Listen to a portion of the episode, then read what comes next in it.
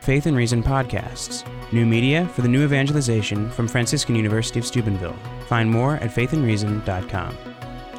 You're listening to Father Michael Dodds, OP, Professor of Philosophy and Theology at the Dominican School of Philosophy and Theology, giving a talk entitled Galileo, Darwin, and the War Between Science and Religion Some Catholic Rules of Engagement. Father Dodds' talk was part of the Distinguished Speakers Series at Franciscan University of Steubenville. Well, thank you very much, Professor, and thank you to the university community also for inviting me to come and, and uh, give this talk. It's the first time to be in Steubenville or Steubenville University, so I'm very pleased to be able to, uh, to meet so many people that I've met during my time here. Uh, you probably have seen that there's a handout that's been going around. I always like to do that just so that no one uh, enters into a state of despair, thinking that this talk is going to go on forever. As we go through the evening, you can follow the points and see we really are getting towards an end eventually here. The title of this talk suggests that on entering the dialogue between science and religion, we step onto a kind of battlefield. In this country, the trenches were dug in the late 19th century with the publication of two books The History of the Conflict Between Science and Religion by John William Draper, and A History of the Warfare of Science with Theology in Christendom by Andrew Dickson White. Those war stories remain readily available today since both books are still in print. In fact, if you're interested, you can get them free from Amazon Kindle. And of course, they've been joined by a host of others. Though recent scholarship has questioned this warfare image, the model at least reminds us that science and theology have regularly been engaged with each other. If theology is faith seeking understanding, then all modes of human knowing are relevant to its work. Ever since St. Paul invoked the Greek philosophers and poets at Athens, theology has mined the treasures of human reason. And at least since Tertullian, it's also sometimes been suspicious of reason. Those suspicions blossomed in the days of Galileo and Darwin. It may therefore be instructive to look at their scientific proposals then to review the church's response to them, to consider their ongoing influence even beyond the borders of science, and finally to suggest some rules of engagement for the current theology science dialogue. Galileo basically seconded the heliocentric theory of Copernicus his notion of a sun, of an earth centered universe, where the sun rather than the earth is at the center of the, where the earth rather than the sun, hmm, or the sun rather than the earth is at the center of the cosmos. The difference was that while Copernicus proposed it as a theory, Galileo saw it as a fact. The Roman Catholic response to Galileo. The reaction of the official church to Galileo and his Copernicanism can be stated briefly. On March 5, 1616, Pope Paul V acted through the congregation of the Index, that is, the Index of Forbidden Books, to condemn Copernicanism as false and completely contrary to divine scripture. Galileo was then informed by Cardinal Robert Bellarmine that he was not to hold, teach, or defend Copernicanism.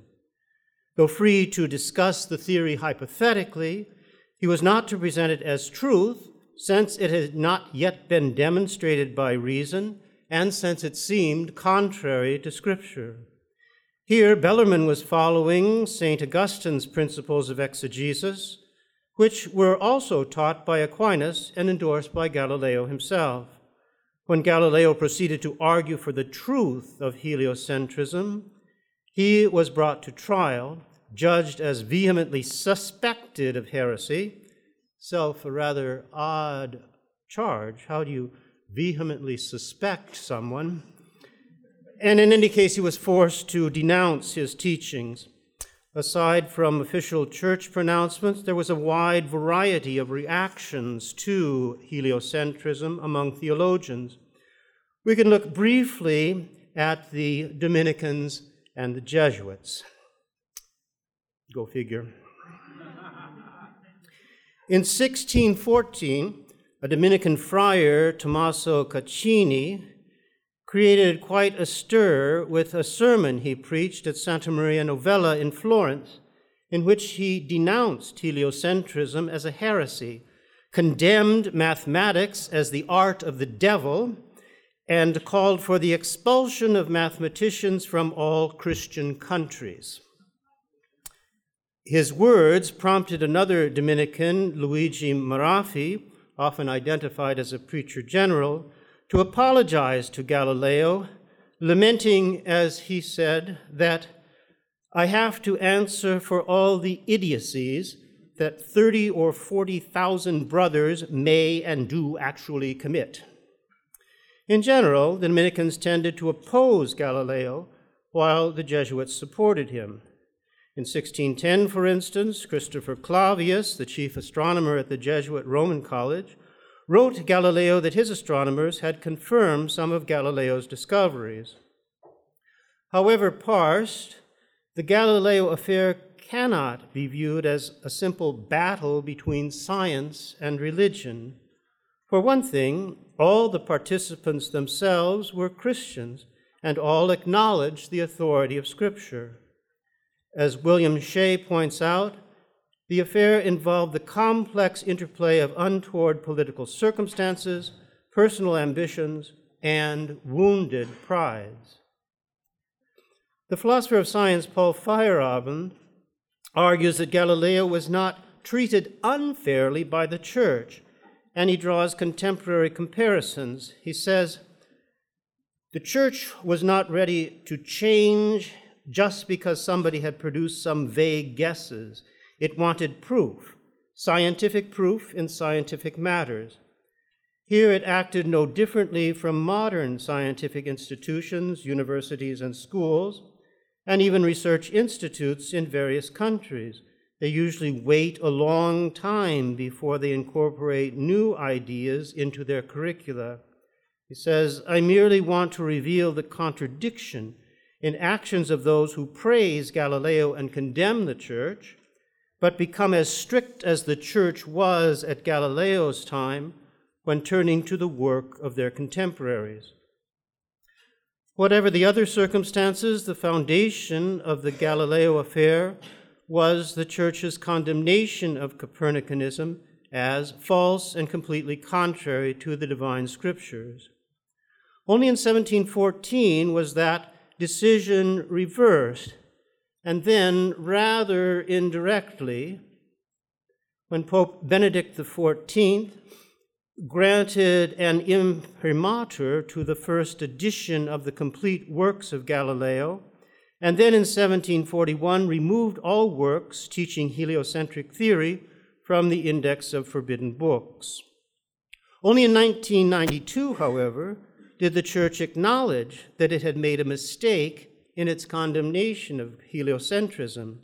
But again, the acknowledgement in a statement by Pope John Paul II was rather oblique. As the Pope put it, one might perhaps be surprised that I am returning to the Galileo case. Has not this case long been shelved, and have not the errors committed been recognized? One wonders, when did that happen? He continues, that certainly is true. The error of the theologians of the time, when they maintained the centrality of the earth, was to think that our understanding of the physical world structure was in some way imposed by the literal sense of sacred scripture. We can look at the influence of Galileo's theory. It was enormous in science and beyond, especially through his scientific method. His fundamental intuition was that the best, or perhaps the only way to study the world was quantitatively. Without mathematics, he says, one wanders about in a dark labyrinth. As Jerome Langford points out, As far as Galileo was concerned, whatever could not be caught in the mathematical abstraction, such as secondary sense qualities, essences, and causes, were either subjective or did not exist. In the aftermath of Galileo, things that were not quantifiable not only dropped out of the consideration of empirical science, they simply ceased to exist. Science became the arbiter of the real. As Thomas Joseph White notes, the modern sciences from the 17th century on increasingly presented themselves as the normative and certain mode of assuring true knowledge of reality. Science was the judge of reality, and it judged by the criterion of quantity. Eventually, its quantitative method became a kind of metaphysics. Whatever was not quantifiable was not real. Modes of causality that could not be quantified, such as formal and final causes, were simply abandoned. All qualitative aspects of the natural world were either translated into quantities, as when color was converted into frequencies of light, or relegated to the domain of the subjective experience. Of course, the subjective domain itself was eventually quantified in neuroscience, and consciousness itself became a kind of enigma. Meantime, the mathematical laws of science came to be understood as not only describing, but determining the way the world acts. Since the laws were necessary, all that happened in the world was likewise necessary. Determinism reigned, contingency was abolished, and human freedom also became an enigma, a quirky, subjective conceit somehow compatible with the deterministic world, so long as we remain ignorant of the real causes of our action. Galileo's Copernican astronomy displaced human beings from the center of the cosmos. Later astronomy relegated them to a truly insignificant suburb of the universe. But it was the mathematical account of the world that left them truly homeless, anomalies in a natural world that was wholly mathematical. The physicist Erwin Schrödinger explains this. He says, The scientific picture of the real world is ghastly silent about all and sundry that really matters to us. It cannot tell us a word about red and blue, bitter and sweet, physical pain and physical delight. It knows nothing of beautiful and ugly, or good or bad, God and eternity. And the reason, he continues, for this disconcerting situation is just this that for the purpose of constructing the picture of the external world, we have used the greatly simplifying device of cutting our own personality out, removing it, Hence, it is gone, it is evaporated, it is ostensibly not needed. If humans were rendered homeless in the world of science, so was God. There seemed to be no place, literally no room, for his action in a world completely determined by the laws of science. God was simply irrelevant, at best a deist God who, like a good mechanic, contrived and assembled the world and then quietly took his leave. Again, as Schrodinger says, science is reticent too when it is a question of God. Science is very usually branded as atheistic. After what we said, this is not astonishing. If its world picture does not even contain blue, yellow, bitter, sweet, beauty, delight, and sorrow, if personality is cut out of it by agreement, how should it contain the most sublime idea that presents itself to the human mind? Alexander Koyré famously captured the change in thinking in the wake of Galileo and Newton in his book, from the closed world to the infinite universe. He says, This scientific and philosophical revolution can be described roughly as bringing forth the destruction of the conception of the world as a finite, closed, and hierarchically ordered whole, and its replacement by an indefinite and infinite universe which is bound together by the, unit, by the identity of its fundamental components and laws. This, in turn, implies the discarding by scientific thought of all considerations based upon value concepts such as perfection, harmony, meaning, and aim, and finally, the utter devalorization of being, the divorce of the world of value from the world of facts. One might ask, though, whether this is really a transition from a closed world to an infinite universe, or rather a shift from an open world, a world rich with color, contingency, and beauty all pointing to an infinite creator, to a rather cramped cosmos where a single brand of stuff that we call matter gets pushed around inexorably by a single type of cause that we call force towards a mechanistic dead end, a universe that can point to nothing beyond itself. We move to Charles Darwin Darwin begins his Origin of Species with a rather modest proposal. He says, In considering the origin of species, it is quite conceivable that a naturalist might come to the conclusion that each species had not been independently created, but has descended from other species. Fair enough. Using the analogy of animal husbandry, he explains how a process of natural selection might result in the preservation of favorable traits and the eventual evolution of new species. This simple biological proposal, however, was fraught with implications beyond science and rapidly collected a good deal of ideological baggage. As Mariano Artigas explains, the enthusiasm that evolution sparked was frequently mixed with attacks on religion, and in the name of evolution, an equally vigorous defense of agnosticism, atheism, materialism, and free thought. This is exemplified in an article written in 1871 by Thomas Henry Huxley, affectionately known as Darwin's Bulldog. He writes, in addition to the truth of the doctrine of evolution, indeed, one of its greatest merits in my eyes is the fact that it occupies a position of complete and irreconcilable antagonism to the vigorous and consistent enemy of the highest intellectual, moral, and social life of mankind, the Catholic Church.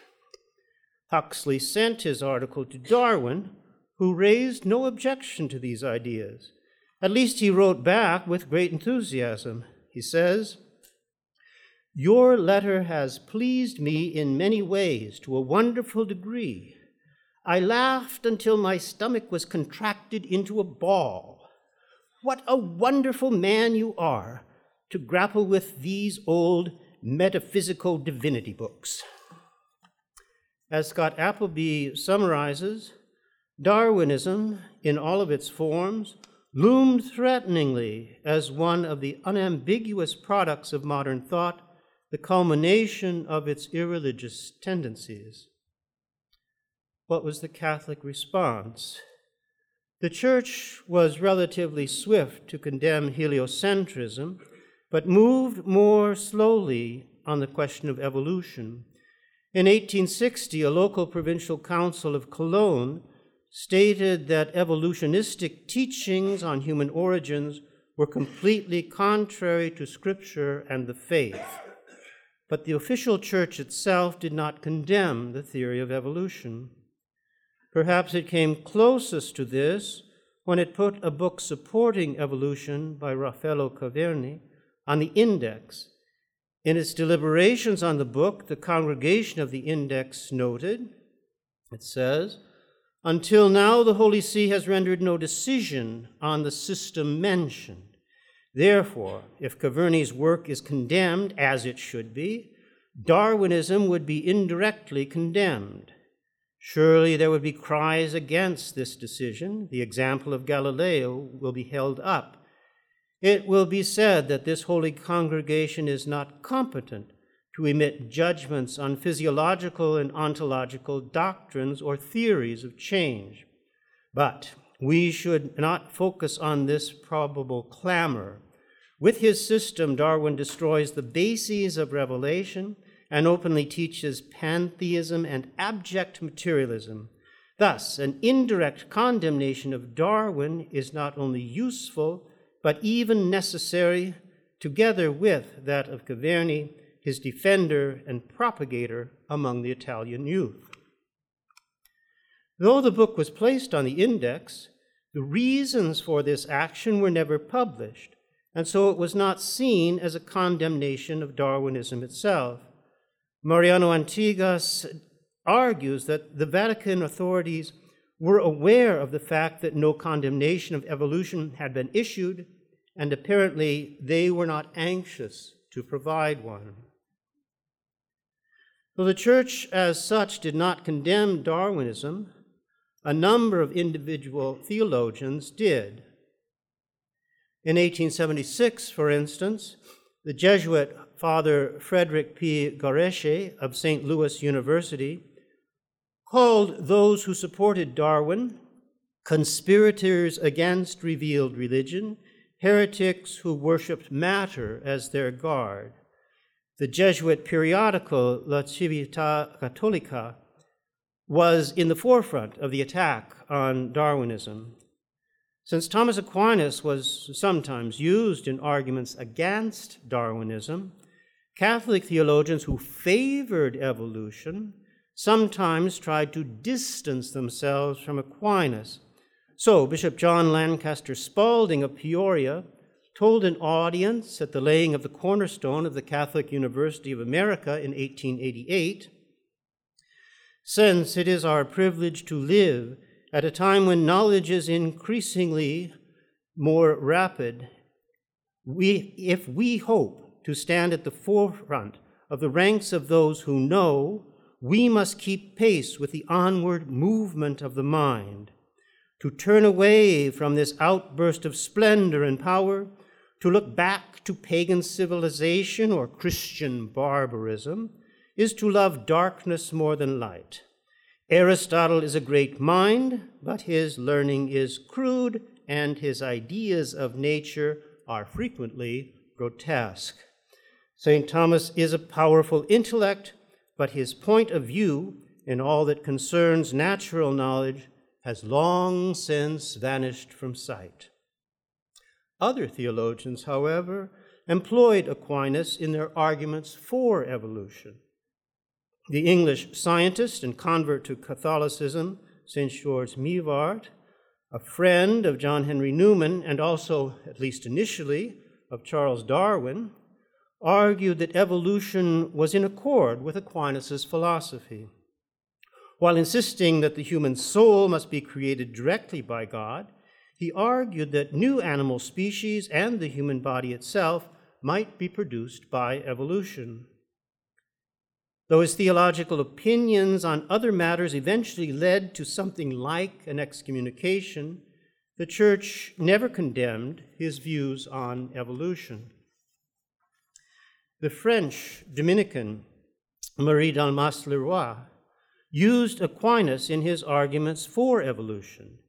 He criticized both those who insisted that the human body or human being, body and soul, must be directly created by God, and he criticized those who allowed that the human body might be a product of evolution into which God would then breathe a human soul.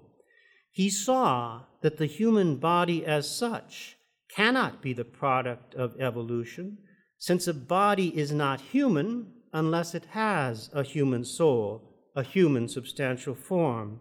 He argued instead that primary matter might be disposed through natural causes to be proportionate to the human soul, at which point the soul of the first human would be created and so actualize that matter, just as souls are now created when primary matter is properly disposed in the process of human generation.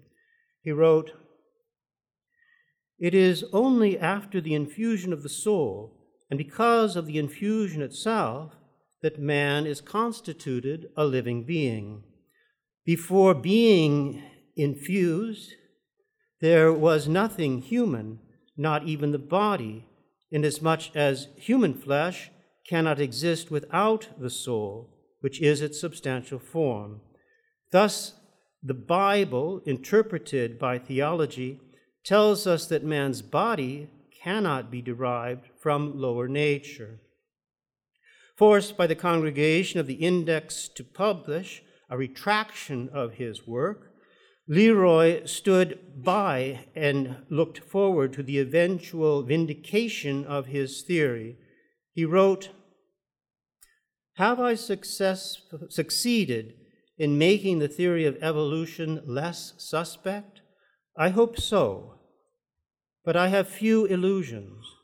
Although it may be shown that certain objections are insubstantial, there will always be some who persist in repeating them. I expect, therefore, that I will still hear it repeated that evolution, even in the limited form, is in opposition to the Bible and the teachings of the Church, that it is not supported by any scientific fact and that to seek to explain, insofar as possible, the formation of the world without miracles is to propose creation without God.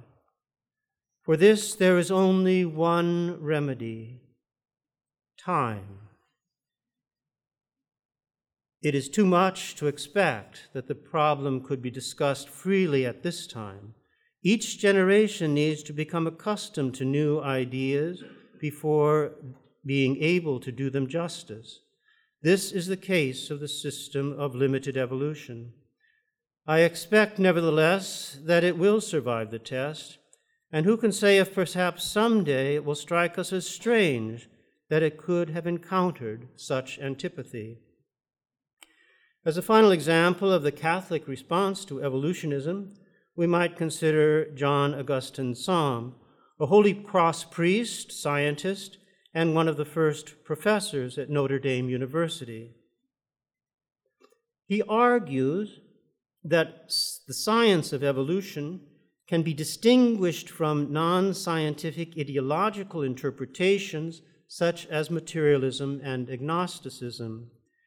He describes evolution as an ancient doctrine supported even by Aristotle and St. Thomas Aquinas.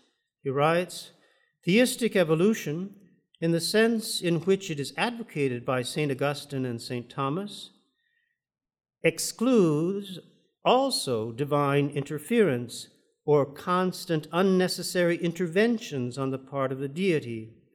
Both these illustrious doctors declare explicitly that in the institution of nature we do not look for miracles, but for the laws of nature. The congregation of the Index decided to condemn his book, but its decision was never published. It's evident that the church proceeded quite differently on evolution than it had on heliocentrism.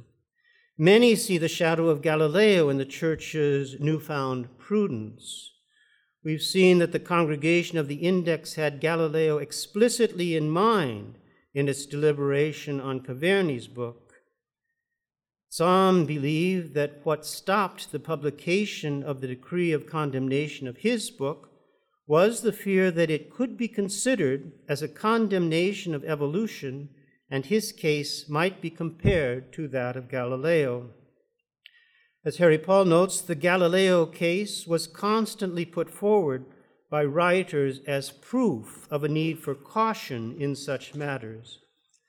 Again, the Dominican Marie Dalmace Leroy alludes to Galileo in another of his prophetic statements. He says, I believe that the same will happen with evolutionism as happened with Galileo's theory. It might frighten the orthodox at first, but when feelings have calmed down, the truth will emerge, once shorn of all exaggeration on both sides. It may then not seem such a bad thing that a man of the church should have spoken well of it in advance.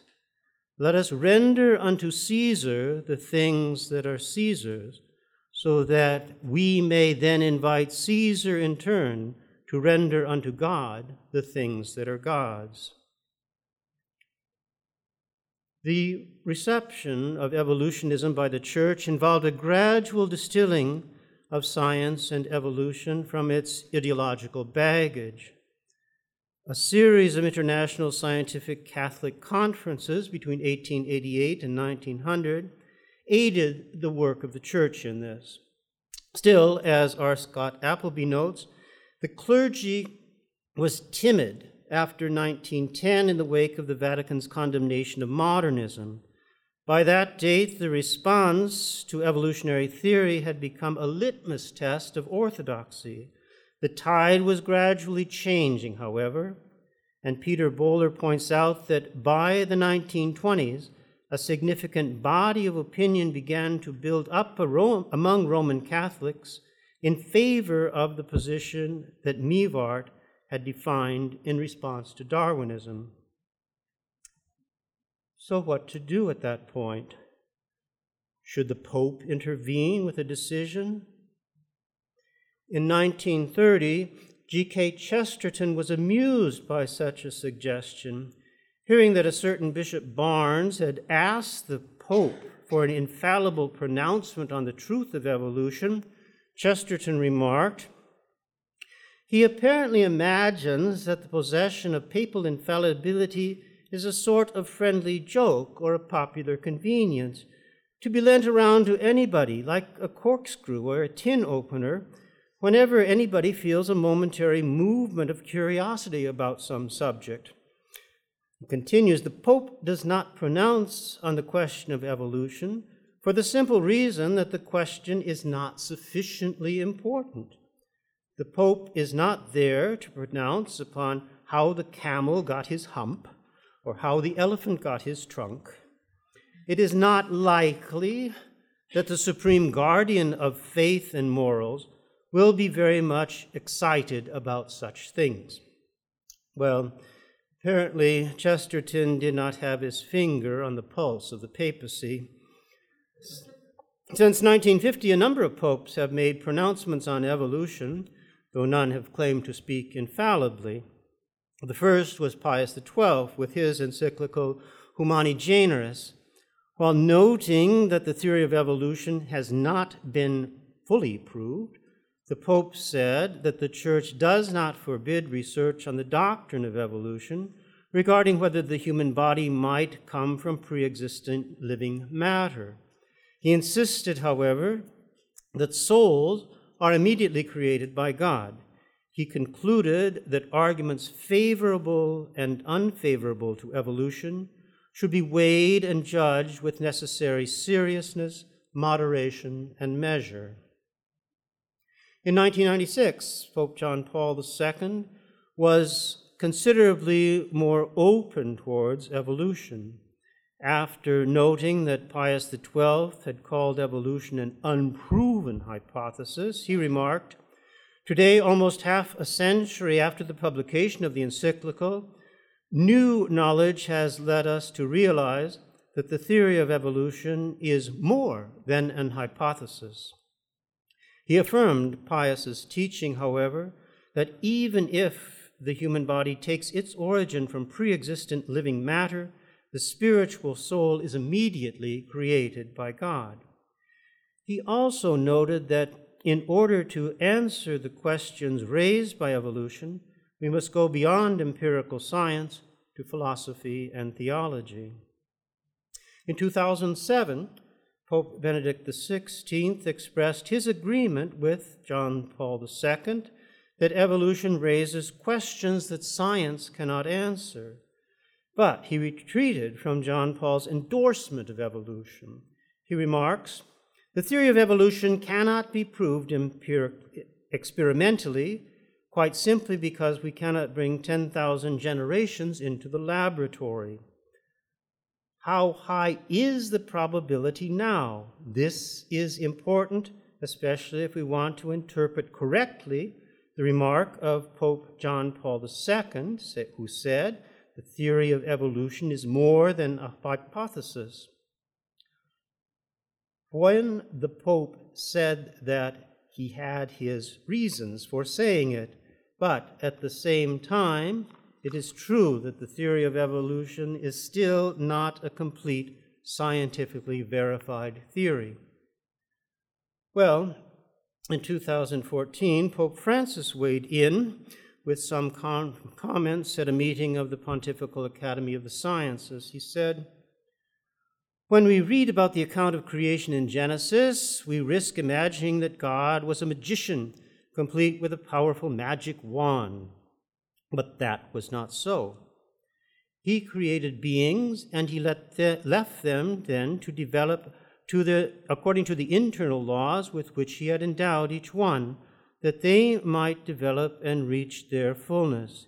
He gave autonomy to the beings of the universe at the same time in which he assured them of his continual presence. And thus, creation has been progressing for centuries and centuries, millennia and millennia, until becoming as we know it today, precisely because God is not a demiurge or a magician, but the Creator who gives life to all things. The beginning of the world was not a work of chaos, but derives directly from a supreme principle who creates out of love. The Big Bang Theory, which is proposed today as the origin of the world, does not contradict the intervention of a divine creator, but depends on it. Evolution in nature does not conflict with the notion of creation, because evolution presupposes the creation of beings who evolve. So we can look at the influence of Darwin's theory. Well, it's easy to speak of separating evolutionary science from ideology. The surgery itself is not so simple. Accretions began with Darwin himself.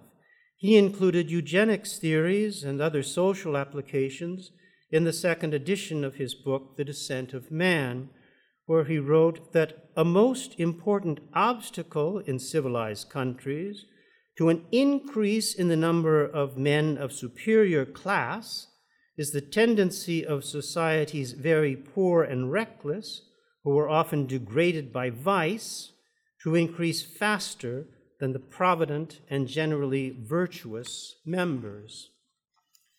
Beyond social theory, Darwin makes a number of philosophical assumptions involving formal and final causality. He sees the notion of species as little more than a name, that is, he says, arbitrarily applied. Species is only a word that humans impose on nature as a handy means of classification. It is not an intrinsic aspect of nature itself. But if there are no species or naturally occurring kinds of life, then there is no need for a formal cause or soul to account for each particular type. Darwin also questioned final causality. The process he describes as culminating in the production of human beings happened through chance and natural selection without plan or purpose. He used, uses teleological language to explain that individual traits evolved for the good of the possessor, but maintains that any larger use of purpose would be absolutely fatal to my theory. As Hans Jonas notes, indeed, it was the Darwinian theory of evolution, with its combination of chance, variation, and natural selection, which completed the extrusion of teleology from nature, having become redundant even in the story of life, purpose retired wholly into subjectivity. A vision of a world without stability or purpose quickly emerged from Darwin's theory, and those already committed to materialism were quick to embrace it, as Harry Paul notes. Darwinism was immediately pressed into service as providing scientific proof of the validity of materialistic principles. Rather than any new philosophical premise, the real danger of Darwinist materialist symbiosis was that now man could be cataloged scientifically according to the tenets of materialism. Man had lost the place of honor assigned to him in the creation and recorded in biblical anthropology.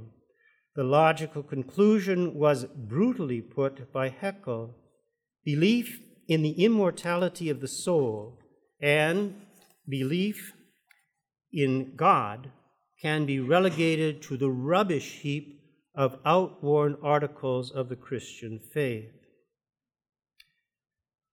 Well, we can look at some rules for engagement now in the contemporary discussion. Bleak as the worldview is that emerged in the wake of the science of Galileo and Newton, we should remember that it's not the product of science as such, but of the gratuitous assumptions that grew up alongside that science. The result was scientism, an ideology pretending to be founded on science, but without basis in either science or philosophy. Those engaged in the theology science dialogue must be watchful of it. To foster such vigilance, I'll propose a few simple rules of engagement. These are put forward in the spirit of the movie Pirates of the Caribbean. If you remember, the pirates lived by a code that was, as they said, more what you'd call guidelines than actual rules. So, with that caveat, I propose three rules. Rule number one don't panic. Rule number two remember the limits of science. And number three, remember the limits of language.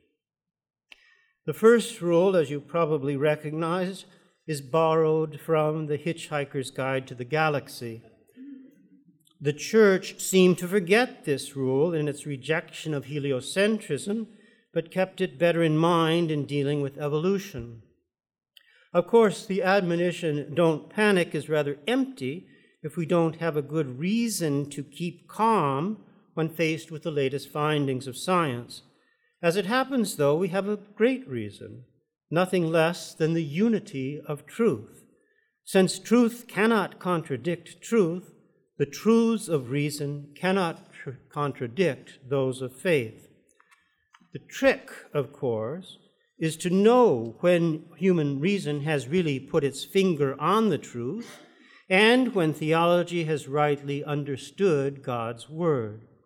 That task is not easy especially when faced with the explosion of contemporary scientific learning and all of our current flurries of theologies. These complexities are made more manageable, however, if we look to certain limits. The bold assertion of modern Newtonian science that it comprised all truth and could explain all of reality has been tempered by the discoveries of contemporary science. Oh, by the way, I consider these uh, developments in my uh, book, Unlocking Divine Action. So pause for a moment here of shameless commerce. Uh, I also look at them in uh, Philosophical Anthropology, another book, and uh, Philosophy of Nature. First book is rather expensive. These others are pretty cheap. So also, science can now trace the history of our universe back to the Big Bang. It must also acknowledge that the very laws it uses to do this themselves break down as it approaches the initial event. And though science can describe and statistically predict the behavior of matter at the quantum level, it finds no common agreement on the nature of the reality to which those statistics apply. As John Henry Brooke explains, The recognition that physicists dealt with models of an elusive reality and that no one model could give an exhaustive account of subatomic phenomena allowed a little humility to enter the dialogues between scientists and theologians.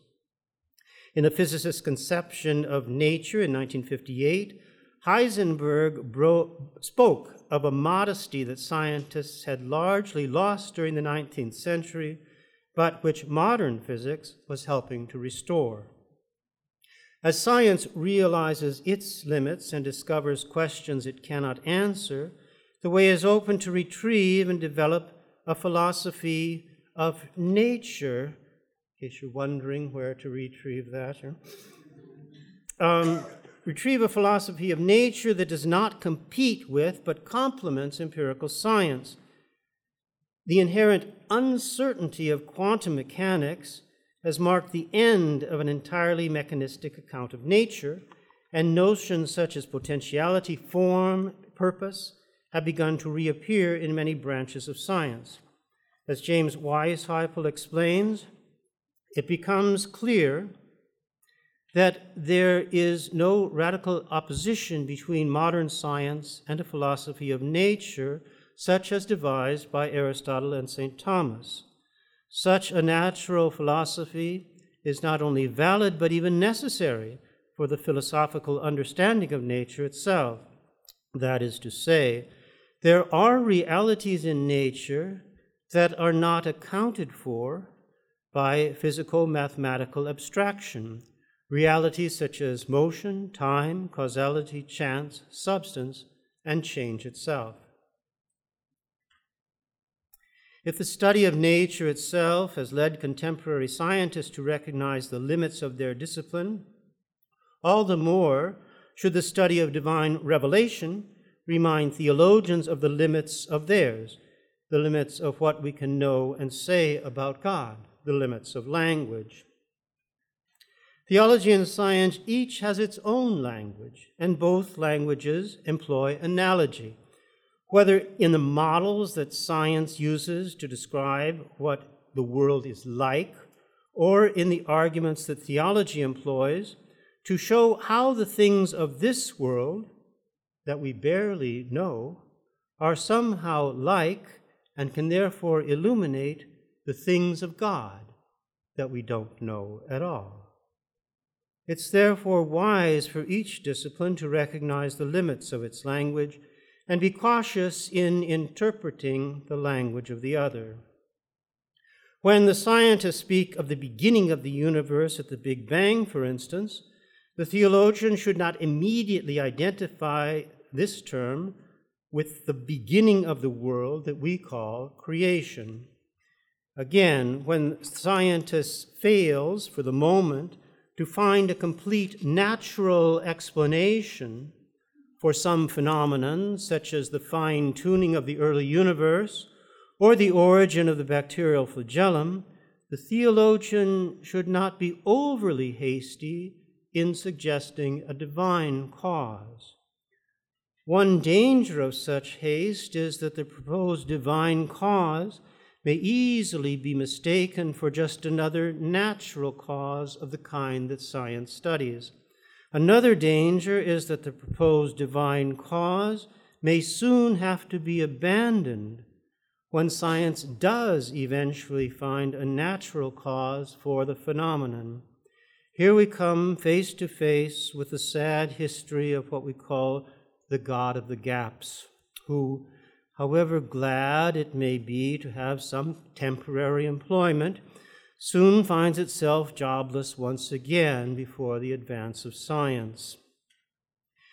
If theologians must be circumspect in citing the sayings of scientists, scientists should also be prudent in parsing the predications of theologians. When the theologian names divine providence as the cause of evolution, for instance, the biologist should not immediately conclude that the causality of natural selection has been dismissed. The primary causality of God, affirmed by the theologian, does not exclude the secondary causality of creatures studied by the scientist. provided that the theologian does not jump to the primary cause too quickly. Aquinas offers a helpful caution here. He says, if a person answers someone who asks why wood is heated with the statement, because God willed it, he is answering appropriately, provided he intends to take the question back to the first cause, but not appropriately if he means to exclude all other causes. For a productive dialogue between theology and science, each discipline must be aware of what it knows and what it does not, of when to speak and when to be silent. Steeped in such wisdom, both theologians and scientists may hope to live in peace and avoid the way that leads to war, that weary way so well described by G.K. Chesterton, with whose words we might conclude this talk. He says, Unfortunately, 19th century scientists were just as ready to jump to the conclusion that any guess about nature was an obvious fact, as were 17th century sectarians to jump to the conclusion that any guess about Scripture was its obvious explanation. Thus, private theories about what the Bible ought to mean and premature theories about what the world ought to mean have met in loud and widely advertised controversy, and this clumsy collision of two very impatient forms of ignorance was known as the quarrel of science and religion. Faith and Reason podcasts, new media for the new evangelization from Franciscan University of Steubenville. Find more at faithandreason.com.